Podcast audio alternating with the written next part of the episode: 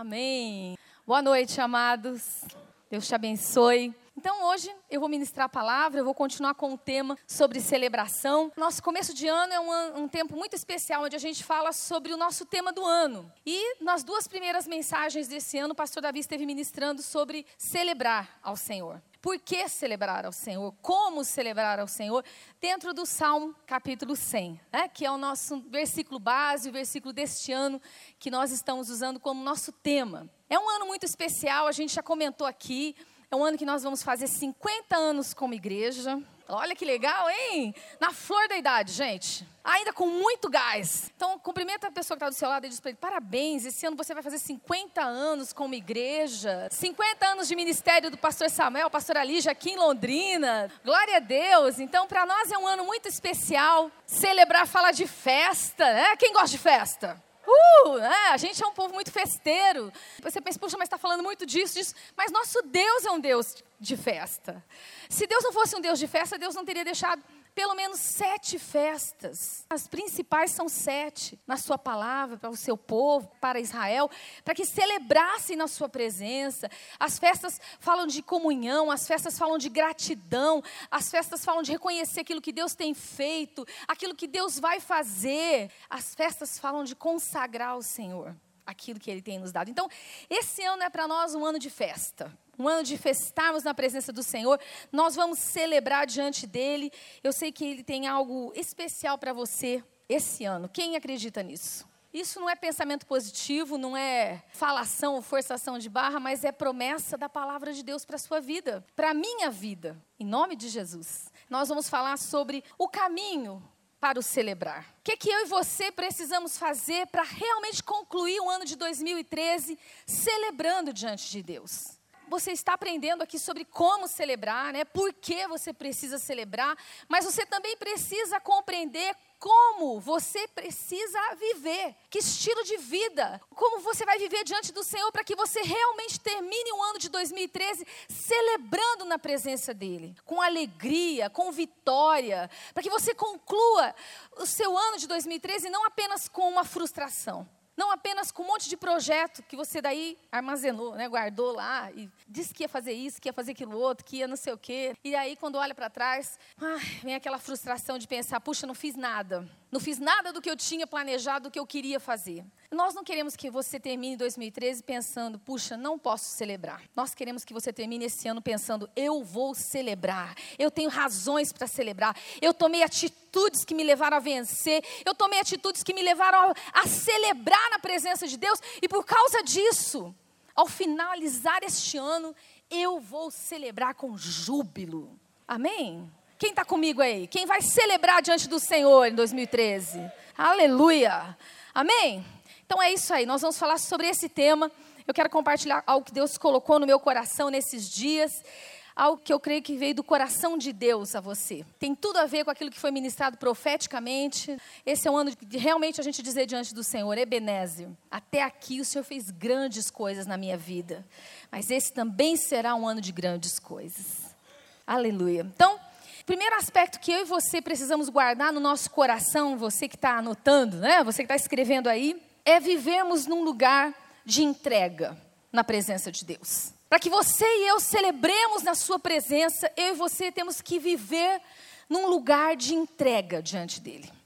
Esse lugar de entrega é o lugar de entregar seus sonhos, seus desejos, sua vontade aos pés do Senhor e desfrutar daquilo que Ele tem para você. Isso, sabe, Deus colocou no meu coração, porque se a gente não viver nesse lugar de entrega, no final do ano a gente vai estar frustrado. Porque a gente pode pensar assim: puxa, o que eu queria que acontecesse não aconteceu. Mas se eu e você vivemos debaixo da vontade de Deus, nós vamos celebrar com alegria. Porque mesmo que aquilo que talvez a gente até sonhou que acontecesse não aconteceu, nós vamos entender que não era a vontade do nosso Deus.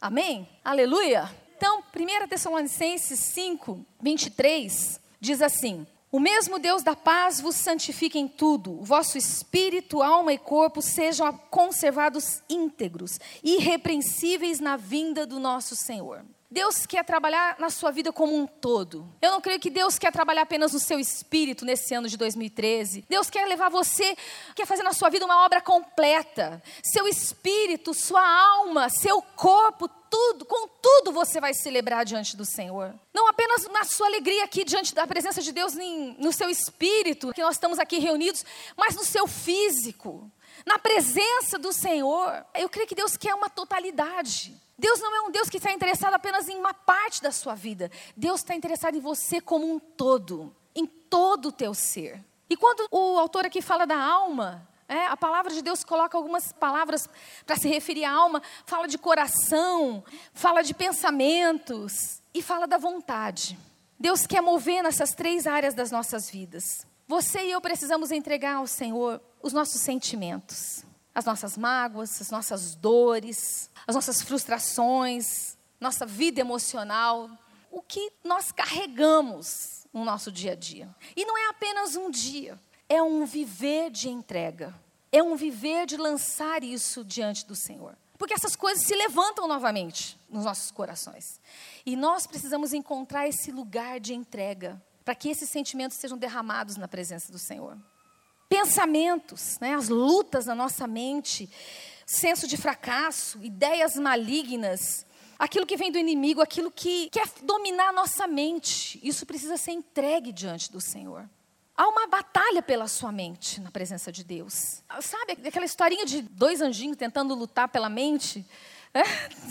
aquilo acontece. As setas que o diabo lança para te levar naquele lugar de derrota. As setas que o inimigo lança na sua mente, te lançando culpa, para trazer a sua vida num lugar novamente de lama, da onde Deus te tirou. Mas eu e você, nós vamos viver num lugar de entrega. E a nossa mente vai ser renovada pela palavra de Deus. A nossa mente vai ser transformada pela palavra de Deus. Isso vai nos levar num novo lugar. Mas o que eu mais quero falar com você é sobre a sua vontade, porque a vontade é algo difícil de dominar. A vontade se levanta impetuosamente nos nossos corações e nos leva muitas vezes por impulso a fazermos coisas que a gente não quer fazer e quando a gente vê, já foi. É ou não é verdade? Quem já abriu demais a boca e não foi para comer comida, foi para falar demais, foi para falar além da conta do que devia e depois já tinha saído e você teve que recolher aquilo. Daí, ai Deus, segura as palavras. Quem já fez aquilo que não gostaria de ter feito, aquilo que tinha prometido para si mesmo, eu não vou fazer isso mais. Eu não quero fazer isso mais. Eu decidi, eu não vou viver mais desse jeito. E de repente, a gente volta naquele lugar. Há uma batalha na sua vontade. Há uma batalha que Deus Deus deseja te garantir nessa noite que Ele te capacita pela palavra a vencer. Te capacita pelo poder dele sobre a sua vida, pelo Espírito de Deus sobre você. Você é capaz de dobrar a sua vontade à vontade de Deus. Se nós continuarmos olhando aí, versículos. João capítulo 6, versículo 38 diz assim: Porque eu desci do céu, Jesus falando, não para fazer a minha própria vontade, mas sim a vontade daquele que me enviou. E a vontade de Deus era que ele morresse numa cruz. Era uma vontade difícil. A vontade de Deus para Jesus era uma vontade que trazia muito desafio. E ele era consciente de que ele não estava aqui sobre a terra para fazer aquilo que ele quisesse, aquilo que desse na telha dele fazer. Mas ele tinha um objetivo, tinha um alvo no seu coração, tinha um propósito na sua vida, tinha algo que ele sabia, que ele tinha aquela intimidade com Deus para descobrir qual era a vontade de Deus para a sua vida. E mesmo muitas vezes lutando com a sua própria alma, com sua vontade naquele dia no Getsemane, suando né, gotas de sangue, clamando na presença do Senhor, ele pôde se levantar e fazer aquilo que era a vontade de Deus e não a sua vontade. Então, isso diz para mim e para você que eu e você podemos vencer. As nossas vontades podem se render à vontade do Senhor os nossos caprichos, os nossos desejos, os nossos sonhos podem se render. E eu e você vamos viver um ano diferente se essas vontades forem colocadas, forem entregues nas mãos do Senhor. Porque muitas vezes aquilo que eu penso que seria bom para mim não é aquilo que seria bom. Meu Deus sabe muito mais, muito melhor do que eu, aquilo que é melhor para mim. E eu sei que Ele vai me conduzir em vitória. Você crê nisso? Oh, amado, deixa Deus trabalhar com a sua vontade, com a vontade do seu coração, com aquilo que está de desafio diante da sua vida. E Efésios capítulo 5, versículo 17 diz assim: Por esta razão não vos torneis insensatos, mas procurai compreender qual é a vontade do Senhor. Procurar e compreender qual é a vontade de Deus para a sua vida. Você e eu precisamos fazer isso, precisamos procurar entender o que é que Deus tem para mim e para você. Como é que eu faço isso, pastora? Como é que eu sei o que é a vontade de Deus? primeira coisa que me mostra a vontade de Deus para minha vida é a própria palavra de Deus. A própria palavra é para mim um norte, é para mim um sinal, é para mim uma linha né, de, que me mostra um caminho por onde eu devo caminhar. Mas o Espírito de Deus na minha vida também fala comigo. O Espírito Santo também ministra o meu coração através da paz, confirmando, tocando na minha vida, sabe os conselhos de pessoas que amam a sua vida, que intercedem por você. São maneiras que vão te ajudar a entregar diante do Senhor a sua vontade e a ouvir o que é a vontade de Deus para a sua vida. Eu sei que Deus tem propósitos maravilhosos nesse ano para você. Tem segredos do coração dele que ele quer repartir com você. E você e eu precisamos nos lançar na sua presença. Nos rendemos diante da sua presença para poder receber essa vontade que é boa, agradável e perfeita. Amém? 1 João, capítulo 2, 17, diz que o mundo passa, bem como a sua concupiscência. Mas aquele que faz a vontade de Deus, esse permanece eternamente. Oh, meu amado, eu quero permanecer eternamente. Eu quero permanecer diante do meu Deus, porque eu quero viver na Sua vontade. Há um grande desafio para mim, para você encontrarmos essa vontade, mas o nosso Deus vai nos guiar neste lugar para nós vivemos rendidos a essa vontade. Abra comigo Romanos capítulo 12, versículos 1 e 2, e você vai ler ali comigo essa passagem. Romanos capítulo 12, versículos 1 e 2. Rogo-vos, pois, irmãos, pelas misericórdias de Deus, que apresenteis o vosso corpo por sacrifício vivo, santo e agradável a Deus, que é o vosso culto racional. E não vos conformeis com este século, mas transformai-vos pela renovação da vossa mente, para que experimenteis qual seja a boa, agradável e perfeita vontade de Deus. Diga comigo, boa, agradável e perfeita vontade de Deus. Essa é a vontade de Deus para a sua vida. Essa é a vontade maravilhosa. E eu e você só vamos encontrar isso se nós nos oferecermos, como diz o versículo primeiro ali, né? Se a gente se oferecer como um sacrifício, se a gente se render, se a gente se colocar neste lugar, o Espírito de Deus vai nos guiar a experimentar essa bondade de Deus, essa vontade de Deus, né? Boa, agradável e perfeita. Para entender isso, a nossa mente tem que ser renovada, tem que ser renovada pela palavra, para perceber que essa vontade é maravilhosa para as nossas vidas. Então, entender esse lugar tem a ver com morte. A vida de Jesus, fazer a vontade de Deus, aparentemente trouxe morte e aparentemente trouxe derrota. Então, muitas vezes nós pensamos em coisas punitivas relacionadas a Deus. Ah, não pode isso, ah, não pode aquilo. Ah, Deus não vai querer que eu faça isso. Ah, eu não posso fazer aquilo. Nós associamos uma imagem, uma ideia de algo negativo. Mas o Espírito de Deus quer te levar, amado, a uma experiência íntima com o Senhor. Que a sua mente, o seu coração curado vai entender o amor de Deus. A bondade maravilhosa dele cuidando da sua vida, te levando a experimentar algo maravilhoso. Quando você se rende ao Senhor, aquilo que muitas vezes foi tão ruim, foi bênção na sua vida. E você não sabia, mas foi cuidado de Deus na sua vida. Foi proteção do Senhor na sua vida. Foi amor de Deus na sua vida. Mas falando novamente sobre esse aspecto de morte, para experimentar a vontade de Deus, eu preciso fazer morrer muitas vezes a minha vontade. É verdade. Há uma luta, sim, e eu preciso fazer morrer a minha vontade. Então, eu estava aqui pensando e eu comecei a relacionar. Às vezes a gente fica pensando nessa ideia de morte, fala assim: ah, mas se um dia Deus me pedisse para morrer por ele, eu morreria. Se eu tivesse naqueles países onde a perseguição, ai, tudo bem, eu eu morreria pelo Senhor. Tá, menos, menos, né? Vamos pensar aqui no Brasil, você está aqui em Londrina, não quero desfazer disso, mas eu quero levar você a imaginar o que é morte no seu dia a dia, na sua vida diária, na presença de Deus. Morte, meu amado, pode ser muitas vezes apenas um pedido de perdão, voltar atrás, olhar nos olhos de alguém, reconhecer um erro, manter-se firme em fazer o que é certo, mesmo que isso implique em perdas. ou consequências na sua vida profissional ou amorosa, não sei. Perdoar, tirar os seus olhos de alguma coisa para vencer uma tentação. Desligar aquela televisão quando ela precisa ser desligada. Fechar a boca para não praguejar ou fofocar, para não dizer aquilo que não convém. O que, que é morte, amado? O que, que é morte? O que, que é. Gente, isso é difícil demais para mim. O que, que é difícil demais para você? Isso é morte do seu eu. É este lugar de rendição da sua vontade que Deus espera te levar nesse ano, para que você possa celebrar diante dele com vitória. É negar-se a si mesmo.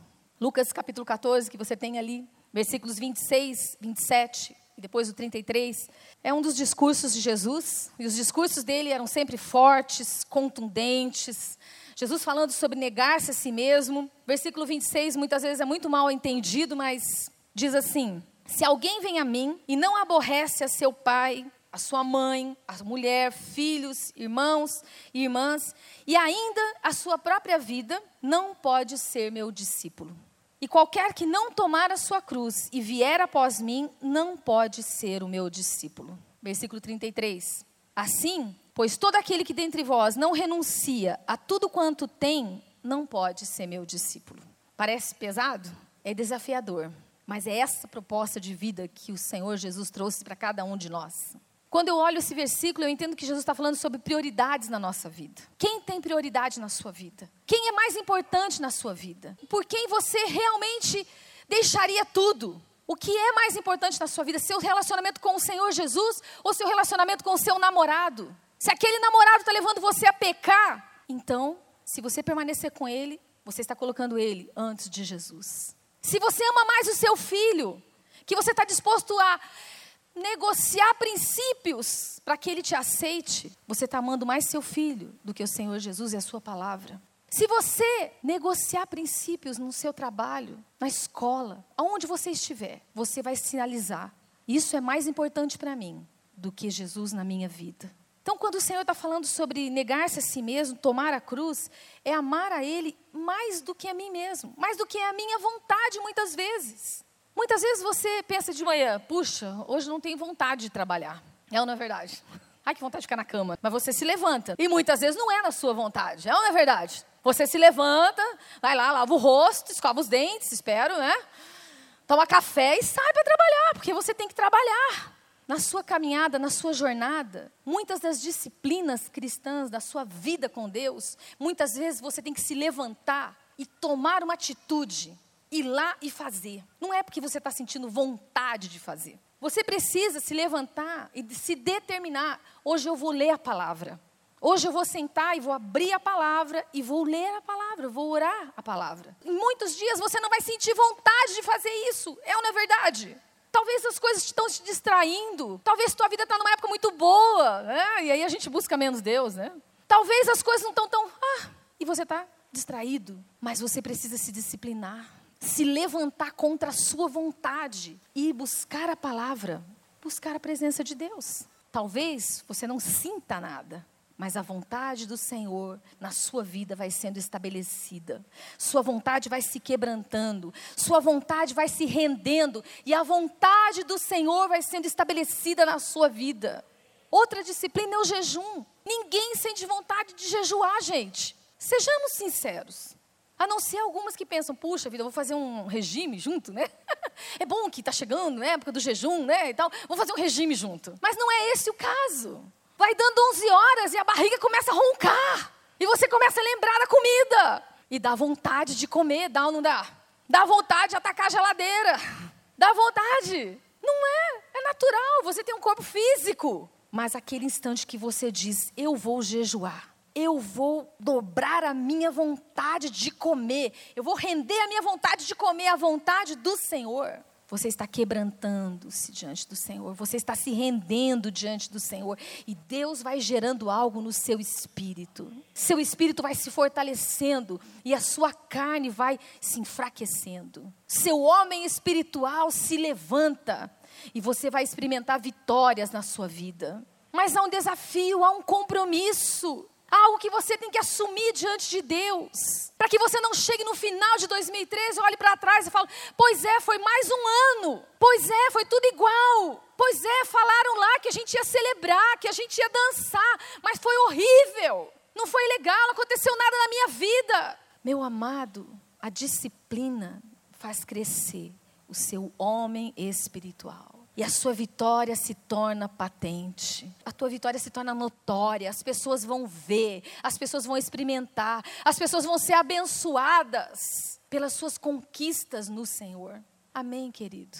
Oh, Deus, em nome de Jesus, sejamos práticos. O que tem a ver, é a morte do eu, o que significa cruz na sua vida. Sejamos sinceros e práticos diante do Senhor. O que é que Deus está desejando de você nesses dias? Senão uma rendição aos seus pés, onde você é confrontado pelo Espírito de Deus. Abra comigo o Salmo 37.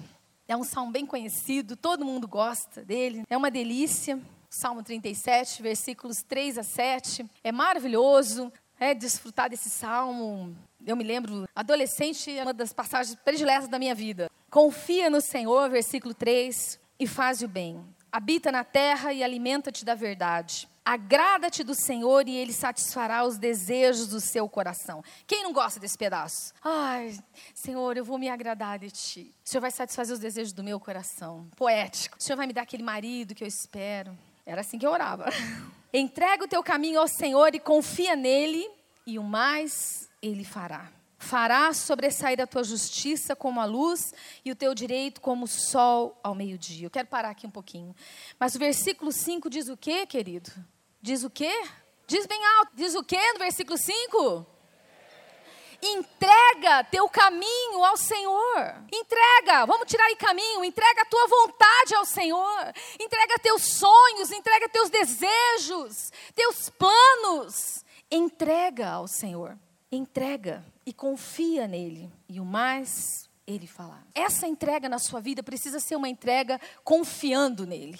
Precisa ser uma entrega de alguém que diz: Senhor, eu tenho certeza que tu tens o melhor para mim. Quem entrega, confia que ele tem o melhor. Quem entrega, confia que ele vai fazer o melhor.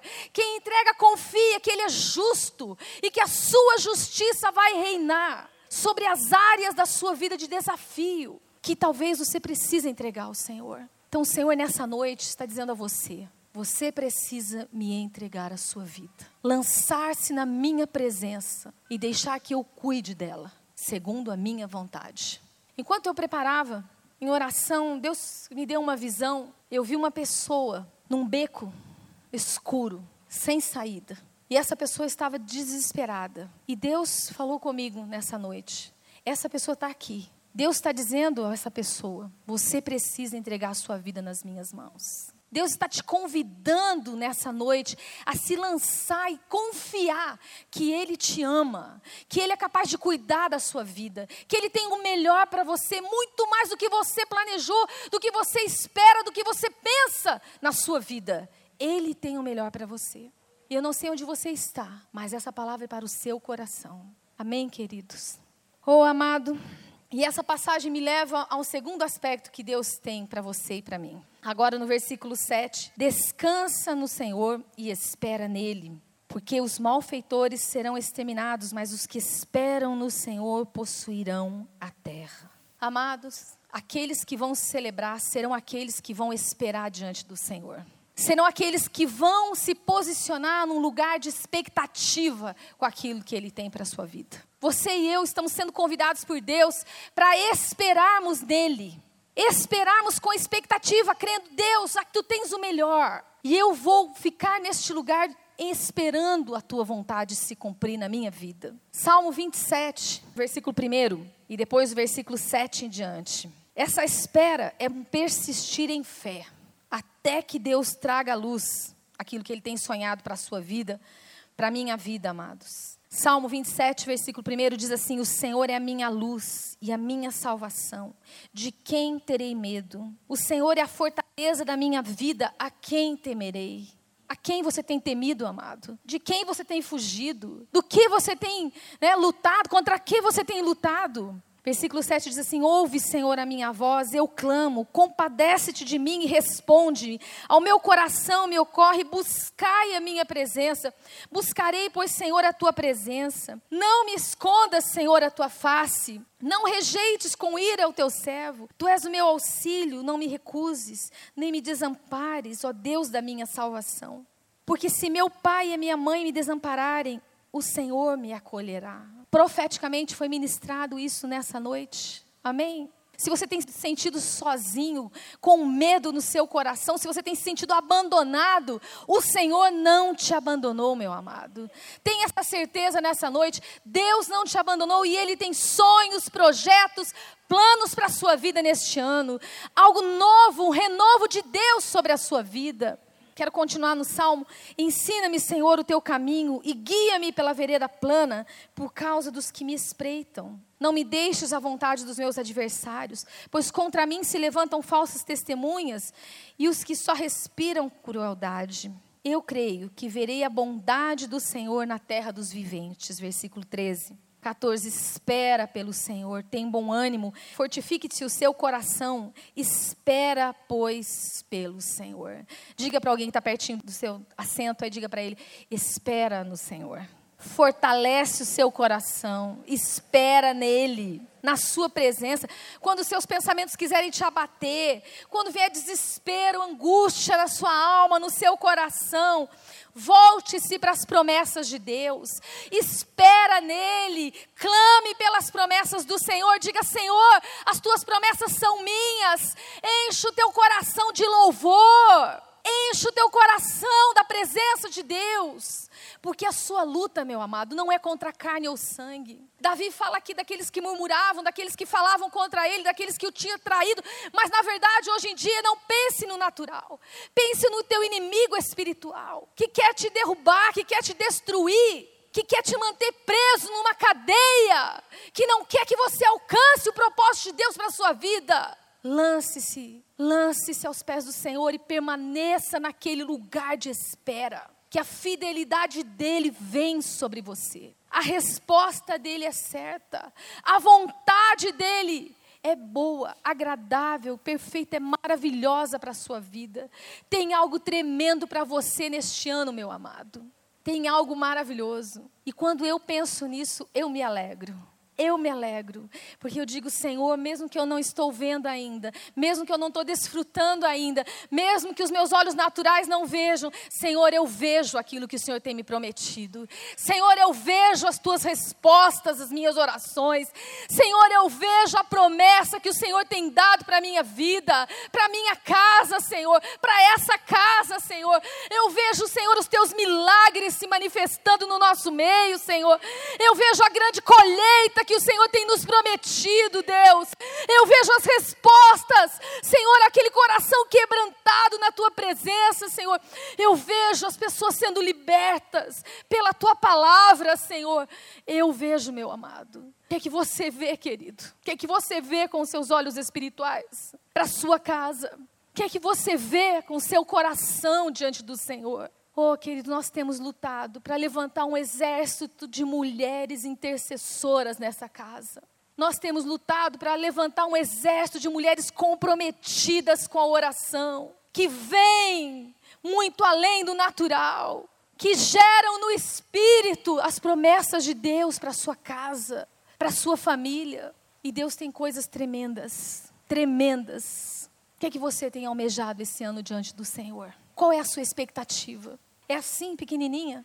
É assim pouquinha? É assim tão pequenininha ou é grande? Ou é maior? O que, é que você almeja no Senhor? Deus vai vir ao teu encontro, de acordo com o tamanho da sua fé, meu amado. Havia lugares onde Jesus fez tão poucos milagres. E a palavra de Deus nos diz que é porque não havia fé. Não havia fé por onde ele tinha passado. Havia pouca expectativa, havia pouco desejo, havia pouca fé que ele pudesse fazer alguma coisa. Não deixe esse ano passar pela sua vida. Não deixe as coisas rolarem, acontecerem na sua vida. Aonde você vai permanecer? Eu quero permanecer naquele lugar de espera. Na presença de Deus, eu quero permanecer neste lugar de espera. Sabe por quê? Isaías capítulo 40, passagem tão conhecida, uma promessa linda de Deus. Isaías capítulo 40, versículos 28 a 31. Não sabes, não ouviste que o eterno Deus, o Senhor, o Criador dos fins da terra, nem se cansa e nem se fatiga? Ele não se cansa. Não se pode esquadrinhar o seu entendimento, não se pode compreender toda a vontade de Deus, todos os seus pensamentos que são maravilhosos demais para mim e para você. Faz forte ao cansado e multiplica as forças daquele que não tem nenhum vigor. Os jovens se cansam e se fatigam, os moços exaustos caem. Mas os que esperam no Senhor, diga comigo, os que esperam no Senhor. Diga comigo bem forte, mas os que esperam no Senhor renovam as suas forças, sobem com asas como águias, correm e não se cansam caminham e não se fatigam. Olha, eu não sei os jovens, mas eu sei que essa é a promessa de Deus para a minha vida. Eu vou correr.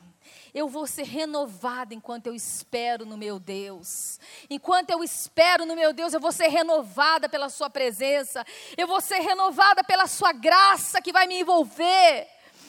Oh, meu amado, e vou subir como asas, com asas de águias. Vou subir além dos meus problemas. Vou olhar diante do meu Deus como Ele vê a minha vida. Lá em cima, tudo é muito pequeno aqui embaixo. Lá em cima, tudo é muito pequeno aqui.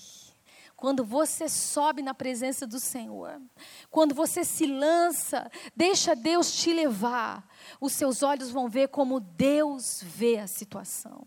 Os seus olhos vão contemplar as promessas que Deus tem para você, além das dificuldades, daquilo que está diante dos seus olhos.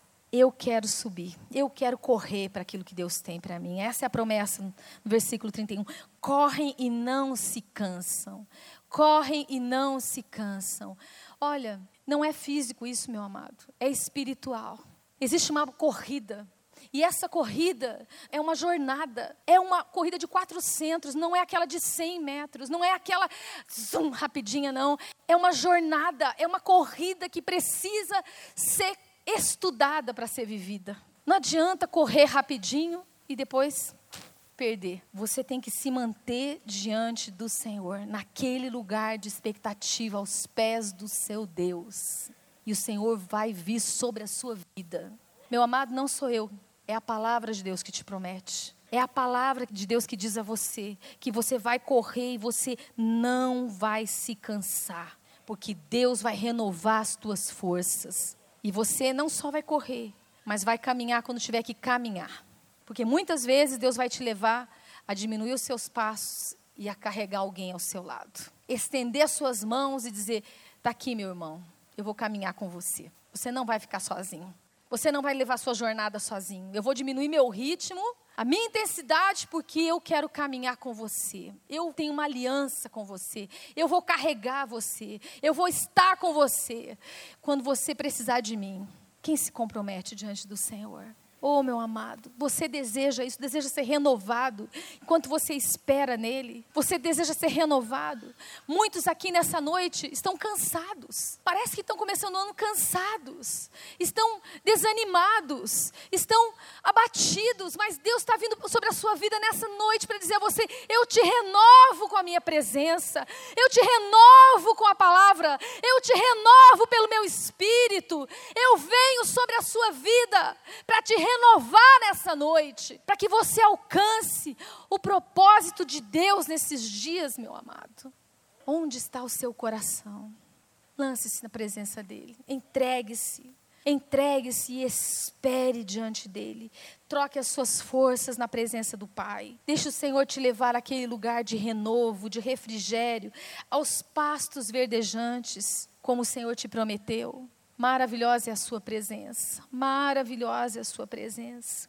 Abra comigo no livro de Lamentações, capítulo 3. Eu amo muito essa passagem também.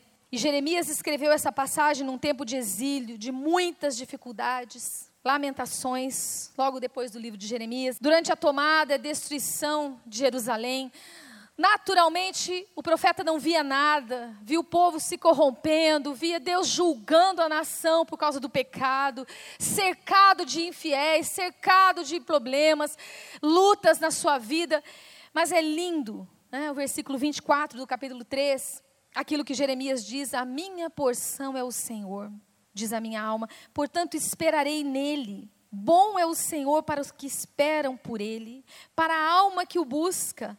Bom é aguardar a salvação do Senhor, e isto em silêncio. Porque muitas vezes a gente fala demais. É melhor esperar em silêncio, aguardar aquilo que Deus tem para nós. A espera produz em nós uma paciência, amado. Uma paciência que trabalha o nosso caráter, que nos ensina persistência, permanecer naquele lugar. A espera produz em nós uma dependência de Deus. Uma consciência que a gente depende dele, que se não for a sua mão, se não for a sua graça, se não for o seu poder, eu e você não podemos fazer nada. Se não for a sua misericórdia sendo derramada sobre as nossas vidas senso de valorização, de valorizar aquilo que Deus tem para você. Quem recebe tudo tão rápido não dá valor para aquilo que tem. Quem faz assim e tem tudo não sabe o valor, o custo das coisas. E quando você espera diante de Deus, Deus molda o seu caráter, Deus trabalha no seu espírito, Deus prepara o seu coração. Sabe, amado, quando você passa por lutas, por enfermidades, são momentos especiais na sua vida. Ou você, nesses momentos, permite que Deus trabalhe o seu caráter, te leve a um lugar de vitória, ou você vai sair desses lugares amargurado, reclamão, culpando Deus que te permitiu cair passar por aquele problema, que te permitiu viver aquela enfermidade. Ou você escolhe o caminho da amargura, ou você escolhe o caminho da espera no Senhor, ou você escolhe descansar e mesmo sem entender todas as coisas, confiar nele. Vocês sabem que a gente tem passado por muitas lutas de enfermidade, que alguns anos foram mais difíceis do que outros. Mas eu louvo a Deus. Eu louvo a Deus, mesmo pelo câncer que eu passei. Na hora eu posso não estar entendendo todas as coisas, mas eu sei o que Deus produziu no meu coração com aquilo. Eu sei o lugar onde Deus me levou. Eu sei aquilo que o Espírito Santo ministrou ao meu coração. Eu sei o quebrantamento que Deus me fez na minha vida, eu sei que eu entendi o quanto eu dependo dele. Eu sei o que é viver dependendo dele todos os dias. Eu sei a, a cada momento que eu tenho que refazer todos os meus exames. Eu sei que viver, passar por uma enfermidade, lutar com uma enfermidade, ou você escolhe depender, estar aos pés do Senhor, depender e esperar nele, ou você luta com aquele que é o único que pode tirar daquele lugar. E se você luta com Deus, tenha certeza que ele vai vencer, porque não adianta lutar com ele. Então, meu amado, Deus te convida nessa noite a se render aos seus pés, a descansar nele, a receber aquela porção que ele tem para você. É lindo, é maravilhoso ver o que Deus faz nos nossos corações, como ele trabalha nas nossas vidas nos momentos de luta. Mas ou nós permitimos Deus fazer tudo o que ele quer fazer, ou nós não vamos chegar àquele lugar que ele tem preparado para nós, para cada um de nós. Eu queria continuar falando sobre a oração, por fim. Deus tem incomodado muito meu coração sobre oração. Nós temos iniciado esse ministério aqui, entre nós aqui, o Ore Mais. Em fevereiro a gente vai abrir mais inscrições para você participar, você que deseja. Eu não creio que oração é para apenas um grupo de pessoas que faz parte do ministério de intercessão. E por isso, muito tempo eu relutei com isso, porque eu acho que oração é para todo mundo. Oração não é só para alguns. Mas eu entendo que alguns têm um fardo muito especial por oração. E eu sei que a luta, a batalha, o trabalho no espírito é aquilo que abre as portas no sobrenatural para que aquilo que você olha no natural acontecer, aconteça. Porque primeiro isso foi gerado no espírito. Então, oração tem muito a ver com gestação. Oração tem muito a ver com preparar, com o ambiente, gerar no seu espírito, clamar na presença de Deus, produzir algo que não existe ainda naturalmente. E eu sei que Deus tem chamado essa casa para um lugar novo de oração. E por isso, eu vou insistir, quero falar sobre oração ainda nessa palavra, porque eu sei que Deus tem chamado pessoas aqui neste lugar para aumentarem como certa vez o pastor Eduardo falou, aumentarem o som da oração, o barulho da oração, o seu lugar de oração. Deus quer levantar um exército nessa casa. E eu estou te convidando a fazer parte desse exército nessa noite. A se comprometer com esse lugar de oração. Esse lugar que vai gerar algo novo. A oração é aquilo que alimenta a fé para te levar a um novo lugar em Deus. Então você pode ter promessas, você pode desejar coisas lindas, você pode crer por coisas maravilhosas em Deus, mas se você não for batalhar por aquilo que você espera em Deus num lugar de oração, eu duvido que você alcance aquilo que você tem esperado em Deus. Então, quando nós escolhemos um estilo de vida de oração, nós vamos alcançar aquele lugar de celebração que nós desejamos tanto no Senhor. A oração alimenta a fé para que você creia nas promessas, naquilo que Deus preparou para você nesses dias. É muito interessante em Hebreus, como está ali, Hebreus capítulo 11, versículos 33 e, e 39, eu não quero ler o meio dele, está falando a relação dos heróis da fé. Mas quando ele vai começar a relação dos heróis da fé, ele diz assim: os quais, por meio da fé, subjugaram reinos, praticaram justiça. Vai falar uma porção de coisas que eles fizeram, mas diz assim: obtiveram promessas obtiveram promessas. Aqueles que viveram pela fé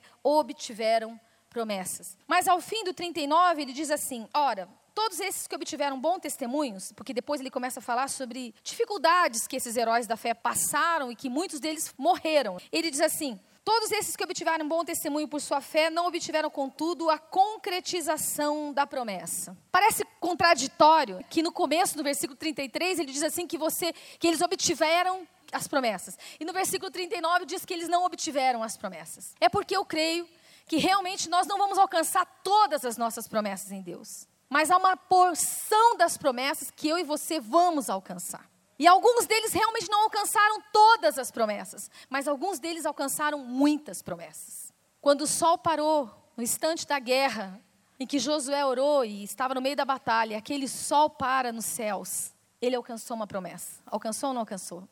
Aquela vitória que ele alcançou, ele alcançou uma promessa, ele desfrutou da promessa. Muito embora a promessa completa da terra prometida, ele não alcançou. E assim a gente poderia dizer sobre cada um desses heróis da fé. Mas eu e você temos uma medida de promessas de Deus para a sua vida e para a minha vida. E eu e você precisamos buscar em Deus a concretização dessas promessas. Eu não sei se algumas delas se cumprirão nessa casa enquanto eu estiver viva. Pode ser que não se cumpra enquanto eu estiver viva. Pode ser que se cumpra numa outra geração. Mas eu sei as promessas que eu tenho diante do meu Deus. Você sabe que promessas você tem diante do Senhor? Você entende as promessas que você tem?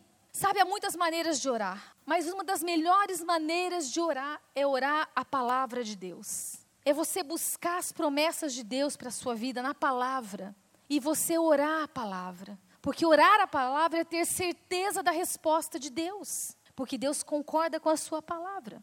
Não de uma maneira mesquinha, pensando em si mesmo, mas pensando na vontade de Deus. Quais são as suas promessas, amado? O que, que você aguarda no seu espírito? Judas, versículo 20, diz assim: Vós, porém, amados, edificando-vos na vossa fé santíssima, orando no Espírito. Essa passagem de Judas 20, diga comigo, orando no Espírito. Fala sobre o orar em línguas, no seu tempo pessoal, no seu momento a sós com Deus. Muitos são batizados no Espírito, mas depois se esquecem e jamais voltam a falar em línguas. Jamais voltam a orar e buscar a presença de Deus em novas línguas. Eu quero dizer a você, você está deixando de lado, está deixando de lado uma arma poderosa que Deus te deu. Você está deixando de lado, deixando de ser edificado no seu espírito. Porque mesmo que a sua mente natural não entenda aquilo que você está orando, porque a verdade, a sua mente fica infrutífera. Seu espírito se comunica com Deus. E algo sobrenatural acontece enquanto você ora, meu amado. Algo maravilhoso acontece quando você ora e você, você nem sabe entender a dimensão disso, porque nós somos naturais. Nosso entendimento do mundo espiritual é tão pequeno para vermos aquilo que acontece. Mas enquanto você ora no seu espírito, coisas sobrenaturais acontecem. Amém? Tão pouco amém para isso. Coisas sobrenaturais acontecem. E eu não quero dizer que você, uh, não estou querendo te trazer medo.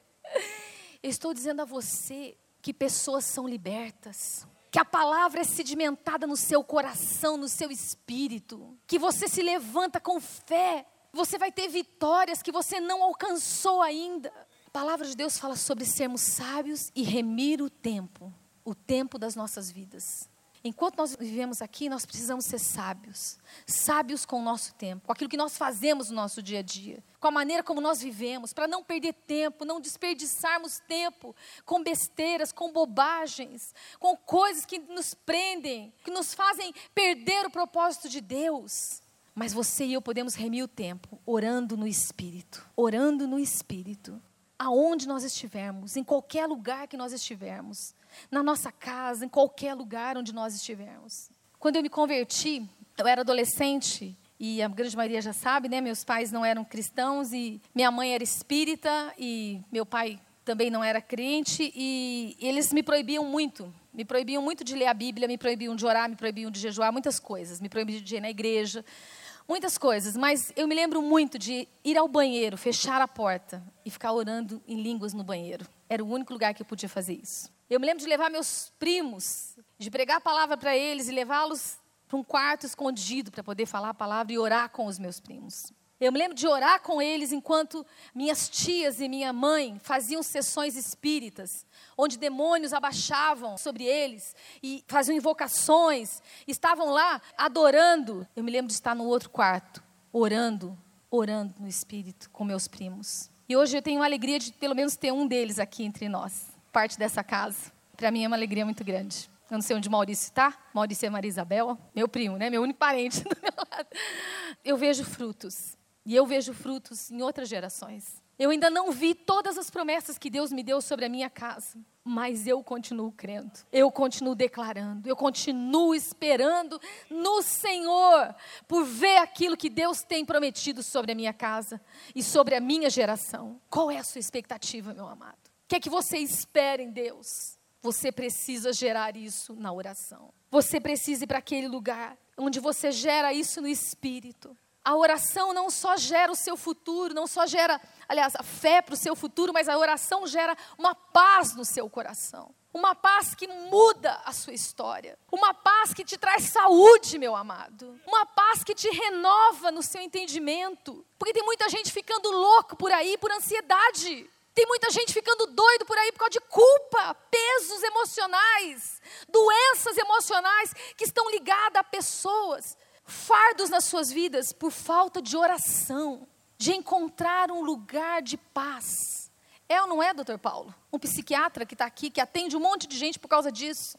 Porque falta paz no coração dessas pessoas. Falta descanso, falta um relaxar. Deus te convida a um lugar de oração para derramar paz ao seu espírito amado. Paz ao seu coração. Paz que vai te libertar, sabe, de enfermidades naturais de artrites, de alergias, de muitas coisas naturais, porque a presença de Deus, a paz de Deus vai vir sobre o seu espírito, sobre a sua alma e vai alcançar o seu corpo e vai te trazer saúde, meu amado. Saúde, como a gente começou falando. Deus está interessado em você não apenas no seu espírito, mas no seu espírito, alma e corpo.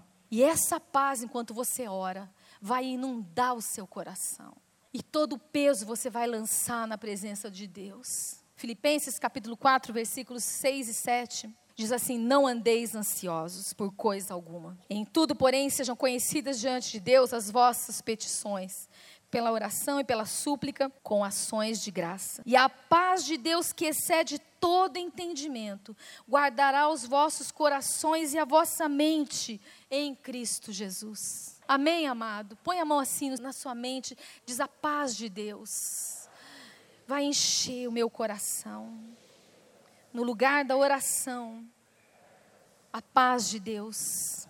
Oh, meu amado, é um lugar onde toda ansiedade vai embora da sua alma. Toda ansiedade cai por terra do seu coração. E a certeza do cuidado de Deus enche a sua vida. E você desfruta de algo novo no Senhor. A oração unida à vontade de Deus traz à luz o futuro abençoado.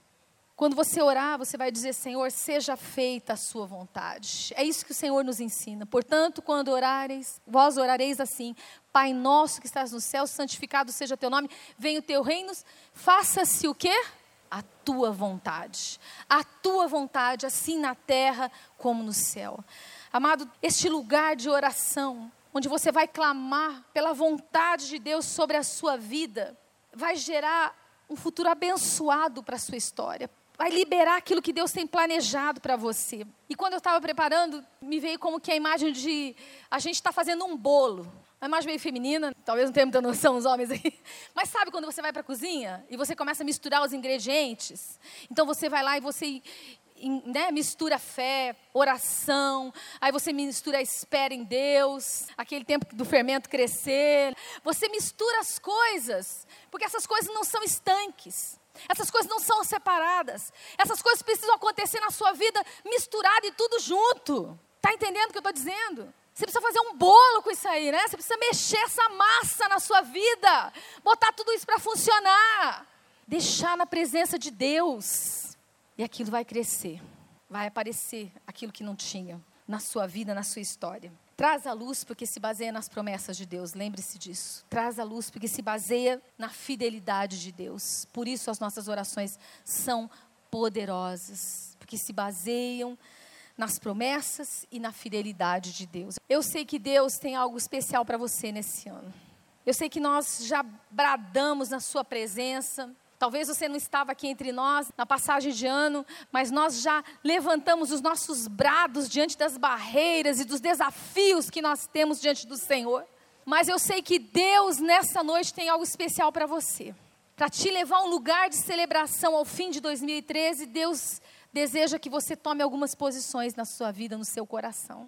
E há pessoas aqui nessa noite que precisam se render ao Senhor. Há pessoas que precisam entregar os seus sonhos, seus, suas lutas, suas angústias, seus desejos aos pés do Senhor. Eu quero te convidar a fechar suas coisas, nós estamos terminando. E eu sei que Deus quer ministrar o seu coração.